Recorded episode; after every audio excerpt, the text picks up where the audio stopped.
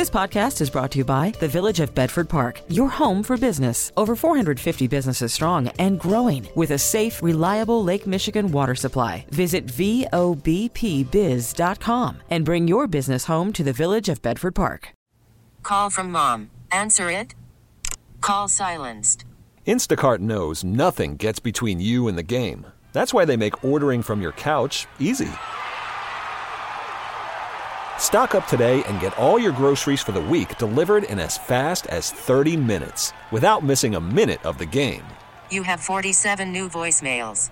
Download the app to get free delivery on your first three orders while supplies last. Minimum $10 per order. Additional terms apply. Now, the WBBM Noon Business Hour. It's 12:03 on Wednesday afternoon, March 8th. Good afternoon. Thanks for joining us. I'm Rob Hart. The new CEO of the Bears is also a real estate developer. We'll discuss that in our next segment, but right now, a report on employment in the private sector is out ahead of Friday's government jobs report for February. We're joined by Carl Riccadonna, Chief U.S. Economist, BNP Paribas, based in New York. Carl, thank you for joining joining us today. This is the private payroll report from the payroll processor ADP, which uh, more often than not uh, serves as a preview, at very least, of the trajectory of the uh, Department of Labor jobs report that comes out Friday morning, 7:30 Central Time. What are some of the uh, headline numbers in this ADP report for jobs in February? Well, the key themes here, uh, good afternoon, uh, are uh, really that the labor market uh, continues to add jobs at a robust pace. If we wanted to just be at, uh, for lack of a better term, uh, cruising speed for the labor market, where we're kind of just meeting the natural growth rate of the, of the labor force and of the population, we need to grow jobs at about 100,000 or maybe 85,000 jobs per month. Uh, that ADP, ADP print is telling you it's uh, more like 240,000 uh, at the moment, which incidentally would be a very cool number relative to what we saw over the last uh, 12 months or so. Uh, but it's still, even though it's cool relative to recent history, it is still a very hot print that tells you that the economy continues to run hot. The conditions are tightening, uh, and as uh, we alluded to in the uh, prior segment, uh, then that means that, that you know the Fed is realizing uh, their work is not yet finished. And uh, since this is International Women's Day, we need to point out that there's a very good chance that uh, women are keeping the job market uh, in this uh, this this state of uh, elevation because you have a lot of women who may have sat out the last 18 months because of COVID concerns, or they were serving as a caretaker, or for a, n- a number of other reasons. Now they they can go back to work, and they're driving the increases here. Well, we know that uh, in terms of the caretaker burden, whether it was for aging parents or for uh, children who were doing remote learning and therefore a parent had to stay home, uh, we know that uh, female workers uh, bore uh, the brunt of that burden. there were some males, of course, but disproportionately that fell onto females, which meant that we saw labor force participation in that. Cohort, you know, kind of mysteriously weak uh, throughout the last uh, couple of years, uh, and and now presumably uh, that should bounce back. But I would say there's still some significant headwinds on that front. Uh, uh, not the least of which is the cost of child care. Uh, and we know that we are still about uh, 50 or 60,000 child care workers uh, shy of where we were pre-pandemic. That means that uh, with that shortage of workers, childcare costs are extraordinarily high. Anyone with a kid uh, knows uh, that for a fact. Uh, and that means that in a lot of households, they're making a tough decision uh, with uh, a second parent uh, potentially earning just enough to cover the cost of childcare, uh, and therefore that second parent may instead opt to uh, stay home because it's all a, a, wash at the end of the day, at least in terms of the uh, financial considerations. And then very quickly, the uh, the the Fed is certainly going to be keeping an eye on the jobs report for uh, inf- to inform their next interest rate decision. But what portion of the jobs report, what number are they looking at? Is it the total number of jobs, or is it wage growth? Well, as Chair Powell said on Capitol Hill both today and yesterday, it's the totality uh, of the data. So it's really a combination of factors. The three main uh, factors being uh, the level of the unemployment rate, which is now the lowest since 1969, uh, the pace of hiring, which, as the uh, ADP number suggested, is close to about uh, a quarter million jobs per month.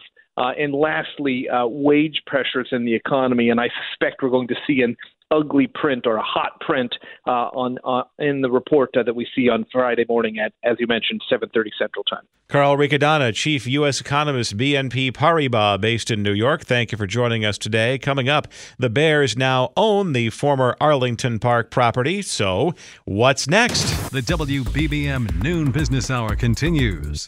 Last month, the Bears closed on 326 acres of property in Arlington Heights, but that's just the beginning of a very long journey. Let's check in with Danny Ecker, reporter, Crain's Chicago Business. Danny, thank you for joining us today. And if you drive through the northwest suburbs, maybe on Northwest Highway or you're on Route 53 and you look off to the side, there it is, the grandstand of the Arlington Park racetrack and the potential it represents. And now the new president of the Bears is a real estate developer. He helped get the U.S. Bank Stadium done uh, in Minneapolis for the Vikings. What can he do for the Bears in terms of bringing this project in for a landing?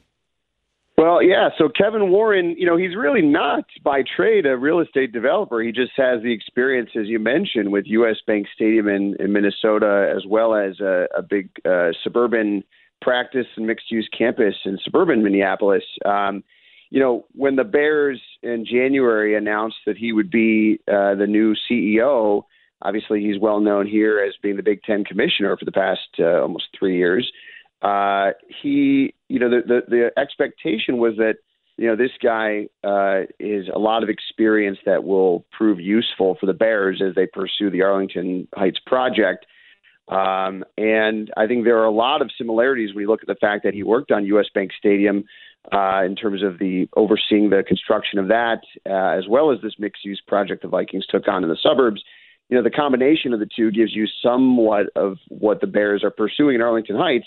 And it's just a, a, a lot of similarities between the two, but also some new challenges that he's going to have to face here, uh, including the the push for public subsidies and you know managing uh, the fact that they're going to be leaving Chicago most likely here, and uh, there's might be some, some people that resent them, especially as they ask for taxpayer assistance for it. This is not just a stadium project, as you point out. It is also a mixed use development that will surround the stadium on the Arlington Park property.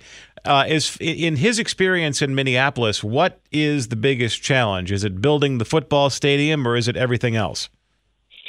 I think it's just a, a matter of uh, managing the various. I mean, there's so many different constituents, so many different stakeholders that you know want to and need to have a say when you are building something like this. Uh, uh, from you know not just the the municipality that you're dealing with, but surrounding municipalities and different uh, groups that uh, want to make sure that their voice is being heard and and you know, from everyone I spoke to for a story about this who worked with Kevin Warren in Minnesota, they said, you know, he really was a master at that. He he, he was able to be a leader that uh, made everyone feel like they had a voice uh, in in dealing with this and making sure that um, things were were going smoothly and that everyone's interests were represented in the final product. But you know, there are just unique challenges here with a, a very different type of ownership group with the Bears and the the Vikings have. The Vikings owners are real estate developers by trade that's not the the history of the McCaskies, which obviously are not independently wealthy outside of the team. Um, and so navigating that, I think, will be a new challenge for Warren, as well as uh, just you know he was really not the guy who was the point person that got public subsidies uh, done for U.S. Bank Stadium. That was another executive with the Vikings. So it might be a little bit of new ground for him as he pursues that and making sure that uh, he does that in a way where it doesn't bring too much negative attention to the Bears. And it sounds like uh, his favored uh, negotiating tactic was uh, using the clock and indicating that uh, he would stick around all night if need be to get something done. A big fan of the uh, late night pizza delivery. Yeah, that was one of the good anecdotes I got from uh, Ted Mondale, who's actually the son of former U.S. Vice President Walter Mondale he worked on the uh, for the Minnesota Sports Facilities Authority, working with Kevin when they built U.S. Bank Stadium, and he was talking about you know this guy has an incredible resolve. He he really uh, Kevin that is has this resolve that uh, uh, can get deals done because he will just stay on things. He, he has uh, kind of an incredible uh, stamina to uh, to be able to focus on these these projects and see them through. And uh, there was a lot of high high remarks from. Uh, uh, people who work with him in Minnesota saying that, uh, look, if you had to pick a guy uh, to oversee this project and be able to push it through, the Bears picked a really good one in Kevin Warren. Danny Ecker, reporter, Crain's Chicago Business. Thank you for joining us this afternoon. Coming up next, Michelin recognizes more Chicago restaurants. Call from mom. Answer it. Call silenced. Instacart knows nothing gets between you and the game. That's why they make ordering from your couch easy. Stock up today and get all your groceries for the week delivered in as fast as 30 minutes without missing a minute of the game. You have 47 new voicemails. Download the app to get free delivery on your first three orders while supplies last. Minimum $10 per order. Additional terms apply. Your daily transaction for useful information. The WBBM Noon Business Hour continues. A restaurant reviewer Michelin has released its latest Chicago guide. Let's check the highlights with Doug Roth, founder and president of Playground Hospitality based in Chicago. Doug, thank you for joining us today. Now, before we uh, go into the actual uh, uh, establishments that uh, have been added to the Michelin guide for Chicago, we don't know yet which have received the star and which have uh, received the Bib Gourmand designation. That's correct. Uh, what has happened is they've announced uh, a few restaurants here in Chicago as being additions, uh, but those additions are uh, sort of kept in in the pocket for a little while until later in the spring, and then at that time they'll announce the the restaurants that will be getting stars and those that necessarily will be getting the Bib Gourmand. And then from And uh, go ahead. I was from a business perspective, uh, what does this mean for an establishment to get the Michelin recognition, and uh, how does this uh, help your business? Well, historically, uh, this was only held to France. And if you got a three star, which is the highest uh, Michelin rating, you were considered one of the best restaurants in the world. Now, what's happened is, from a business standpoint on Michelin's side, is they have gone to other cities around the United States and, and the world. And here in Chicago, it holds a, a significant importance. It's sort of the Academy Awards of uh, dining at this. And uh, it's something that you want to hold proudly um, but it doesn't always necessarily drive traffic. It's uh, it's a covenant award, but but again, it isn't necessarily a big business award. And once again, uh, this uh, was founded by Michelin, yes, the tire company in the early 20th century, uh, with the logic of, well, you have these tires and you have a car. Why not give you a list of ideas of places to go with your car and try out some uh, some some restaurants that we think are, are, are really exceptional, as you mentioned, just inside France, now around the world. What are some of the establishments uh, that are receiving Michelin recognition this year? Um, Avli is uh, is one of the restaurants, uh, which is uh, a restaurant that is a Greek restaurant. Um, I also might add too that we do have a three star restaurant um, in Chicago, um, which has been Alinea, and uh, that has continued to be a, a, very very important restaurant for Chicago and and the United States, if not the world. And so uh, we're well represented in that sort of context. Um, we have quite a few restaurants uh, again, difficult to say, that are from all parts of the city at this point that will be receiving some type of uh, recognition. We have uh, Indienne in uh, River North, Rue, a Southern restaurant in Hyde Park, Union, a neighborhood spot in Logan Square, Pompette in Bucktown, a cafe and wine bar whose name means a little drunk in French. And we were talking about the impact on business. Uh, what how what what does this mean though to restaurants and restaurateurs who had to endure the pandemic? Well, I think it's a nice uh, it, it's a nice badge of courage uh, in the context that you're coming out of the, the pandemic now, and there obviously had not been a lot of things to celebrate, and finally there is some fun things that are starting to happen. Uh, these the Beard Awards uh, are, are others that um, obviously are, are very held high in esteem, and I think that um, what's going to happen is is that uh, Chicago will continue um, to be uh, one of the top, if not the top, culinary scene in the country. Uh, as you know, a couple magazines have uh, uh, indicated that we are the player. Doug Roth, founder and president of Playground Hospitality in Chicago. Thank you for joining us today to talk about the seven restaurants added to the Michelin Chicago Guide. Still ahead in Personal Finance Wednesday, the common financial challenges that women face and how to deal with them. This is Chicago's news, traffic, and weather station, News Radio 1059. The WBBM Noon Business Hour continues. Good afternoon. I'm Rob Hart. These are the top stories on News Radio WBBM. The Louisville Police Department is accused of engaging in a pattern of civil rights violations. Artificial intelligence could mean a smaller number of stock pickers on Wall Street. In Personal Finance Wednesday, examining some of the unique money challenges faced by women, Adidas is paying a huge price for its severed relationship with the rapper formerly known as Kanye West. WBBM business, the markets are lower. The Dow is down 237 points. The Nasdaq is down 20. The S&P 500 is down 16. Right now in Chicago, we have 43 degrees under partly sunny skies, topping out at 45 today. It's 12:31, topping our news at the half hour. The Justice Department has found that the Louisville Police Department has engaged in a pattern of violating constitutional rights. It follows an investigation prompted by the deadly shooting of Breonna Taylor three years ago. This is U.S. Attorney General Merrick Garland. Some officers have demonstrated disrespect for the people they are sworn to protect. Some have via- videotaped themselves throwing drinks at pedestrians from their cars, insulted people with disabilities, and called black people monkeys, animal, and boy. Garland calls the conduct unacceptable and heartbreaking.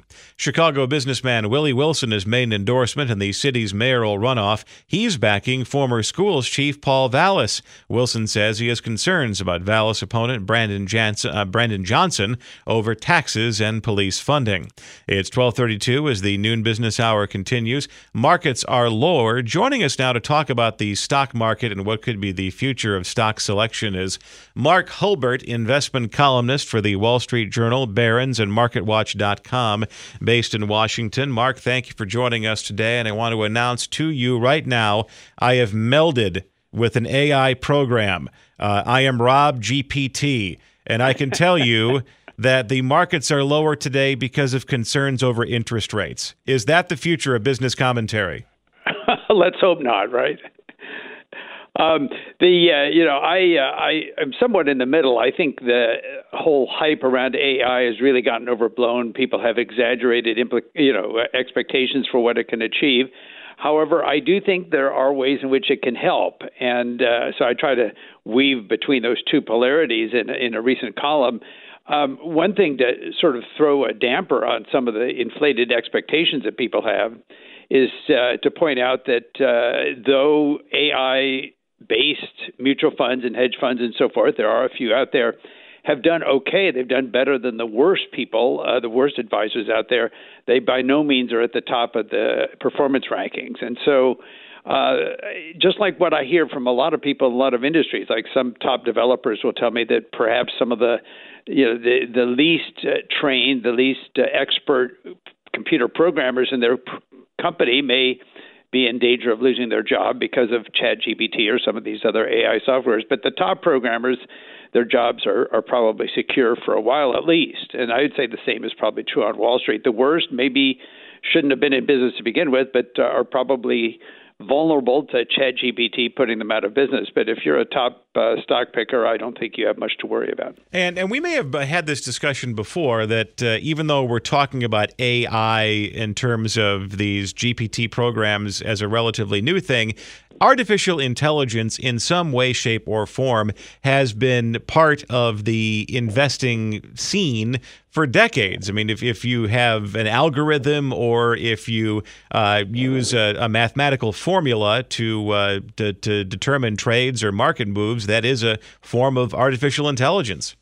Uh, yeah, that's a, that point is very well taken. I mean, it, you know, the dividing line between using a slide rule to using a computer to using artificial intelligence is perhaps a difference in degree, but it's not a difference in kind. In one of my uh, columns on the subject, I've written several actually over the last uh, couple months. I went back and looked at an index of hedge funds that have either AI in their name or claim to use AI in their stock picking uh, stock picking strategies. And I have this index data back to 2009, so that's 13 years right there. And what I show is that on average, that uh, index has not done as well as the S&P 500. So that's perhaps yet another piece of evidence that we should uh, keep our expectations in check. As technology becomes a greater part of the mix, uh, even more so than at, at the present time, uh, does the does the golden gut become more or less valuable? I actually think it becomes more valuable because uh, in one sense, what you're asking any computer to do, whether you call it AI or not, is try to predict human nature. So let's say we're right now asking an AI program to tell us what's going to happen this year.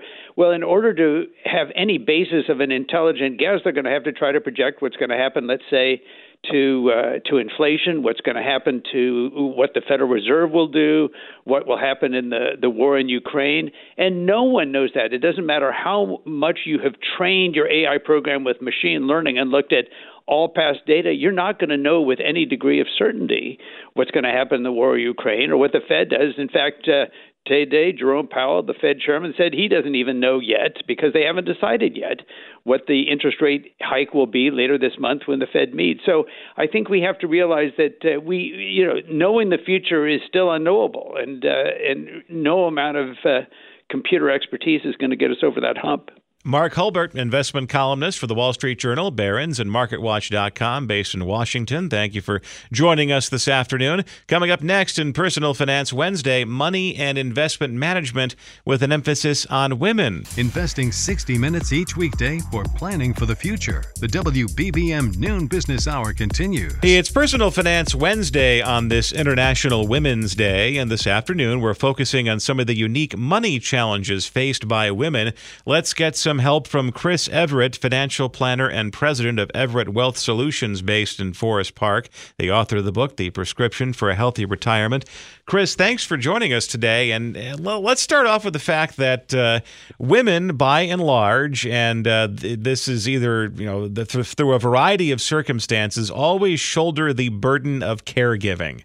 And how does that impact their finances over time? Well, it has a huge impact, as you can well imagine, right? If you're not in the workforce, not saving, and you're spending your time, talent, and treasure caring for someone else, it has a huge impact. Um, some people will inherit because of spending that time, some won't. So it's really important to try to get a handle on that. You know, every year, Allianz does this updated study on women, money, and power. And they found, well, the last one I saw was 2021. They found that compared to two years ago, women are less likely to consider themselves to be CFO of their household, and that the impact of the pandemic has been forcing women to focus more on short term financial things rather than the long term priorities like saving for retirement. I say let's do something about that. And then, is there also a, a, a, is it documented, or is this something that uh, people talk about in their own experiences?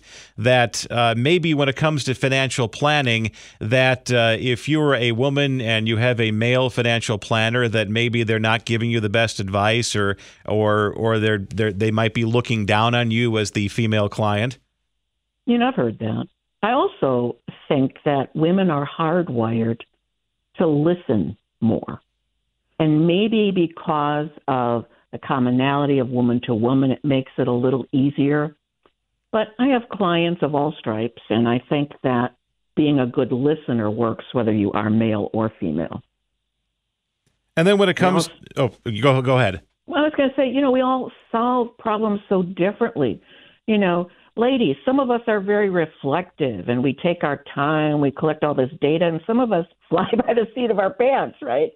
So, how you process that information may either be realistic or maybe just a little too optimistic. So, you have to ask yourself do you want, do you tend to be somebody that wants predictable outcomes or are you open to something new?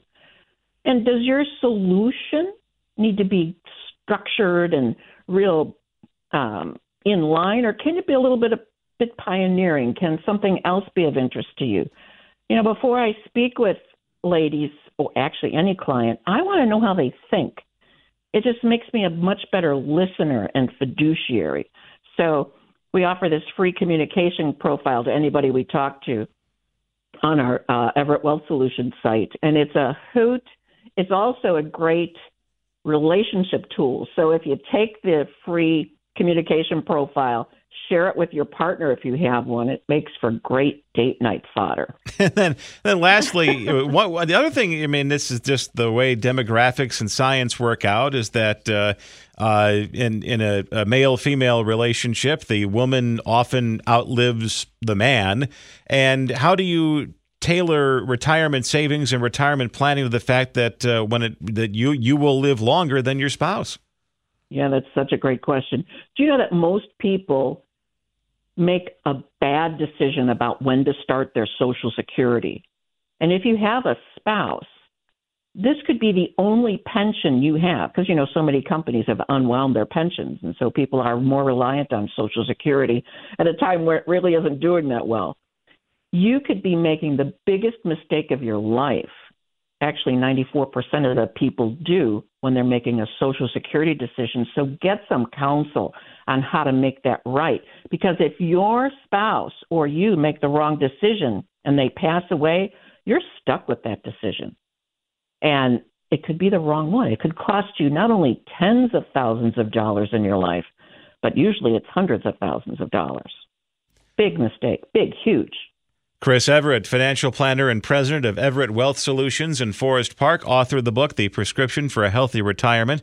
Thank you for joining us this afternoon. Join us this time tomorrow for Technology Thursday. And still to come, Adidas is facing its first yearly loss in several decades. It's discussing the news affecting your money. The WBBM Noon Business Hour continues. The breakup of the relationship between Adidas and the rapper Ye, formerly Chicago native Kanye West, is costing the company dearly. We welcome in Jan Rogers Kniffen, CEO of J. Rogers Kniffen Worldwide, based in New York. Jan, thank you for joining us today. This is the first loss for Adidas in 31 years, all because of the cost of the unsold Ye merchandise, the Yeezy uh, line, and the uh, the cost of conducting a strategy review. Yeah, actually, you know, they had pretty good numbers compared to what the street was expecting. So they looked fine, except for the $630 million that the Yeezy product cost them. So yeah, you've got that right. They they were actually running a pretty good business all through the first three quarters, and other than this, they also made the numbers for the fourth quarter. So their business outside of that product is fine, and yet this thing cost them, you know, their 30 year record of good news. So it's a it's a big deal when you pick a horse and you start riding the horse, and it turns out the horse is just not going your way. And that's it, it turns out the, the it turns out the horse uh, had some questionable uh, beliefs from spending too much time on the internet. the horse threw the jockey. Yeah, exactly. And uh, what you know, you you make all of this stuff. You can't sell it. The brand ambassador is toxic. What do you do with it? Well, it's going to be really interesting to see what happens there, right? Is this stuff going to become collector's items and maybe it gets sold out worth a lot for a lot more than they've really written it down to? Or is it just so bad they're going to have to just junk it off to a third world country or sink it in the ocean? And, you know, it, it's the kind of stuff that you do see sold off at cents on the dollar into places where the brand doesn't really mean anything and nobody's really going to see it. And you see that happen with a lot of product. But I don't know if that's what will happen with this one. There are people out there right now collecting up the product, thinking that at some point in the future it's going to be a collector's item. And so, so there's a distinct possibility that somewhere in the world, a part of the a, a country or region in which uh, people desperately need uh, clothing, you're going to see somebody walking around uh, wearing uh, Yeezy shoes and a uh, congratulations 2023 Super Bowl champion Philadelphia Eagles T-shirt. You are absolutely likely to see that because for all of my career, we sold all that kind of stuff south into South America someplace. And that will very likely happen unless, like I say, people start collecting the Yeezy stuff. But it's definitely going to happen with the Super Bowl champ stuff. But e- even then, I mean, it's it's not. Yes, it is. There's a collector's item because it's this thing that was pulled off the market, but it was because of something very offensive that the brand ambassador said. So even if there is a collector's market, it does. It just makes you feel uneasy that it exists.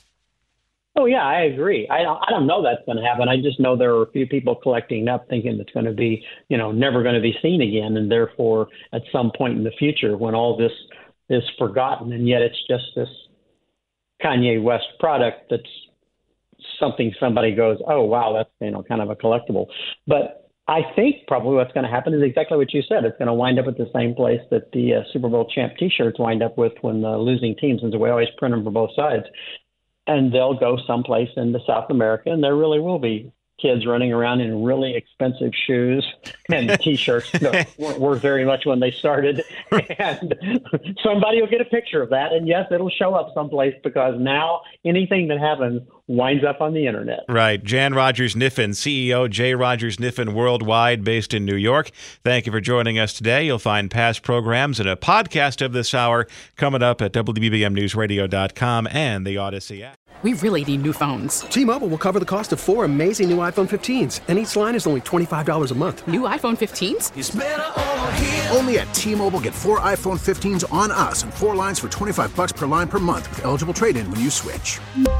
Minimum of four lines for $25 per line per month with auto pay discount using debit or bank account. $5 more per line without auto pay, plus taxes and fees. Phone fee at 24 monthly bill credits for all well qualified customers. Contact us before canceling account to continue bill credits or credit stop and balance on required finance agreement due. $35 per line connection charge apply. Ctmobile.com. We get it. Attention spans just aren't what they used to be. Heads in social media and eyes on Netflix. But what do people do with their ears? Well, for one, they're listening to audio. Americans spend 4.4 hours with audio every day. Oh, and you want the proof? Well, you just sat through this ad that's now approaching 30 seconds. What could you say to a potential customer in 30 seconds? Let Audacy put together a media plan tailor made for your unique marketing needs. Advertise with Audacy. Visit ads.audacy.com.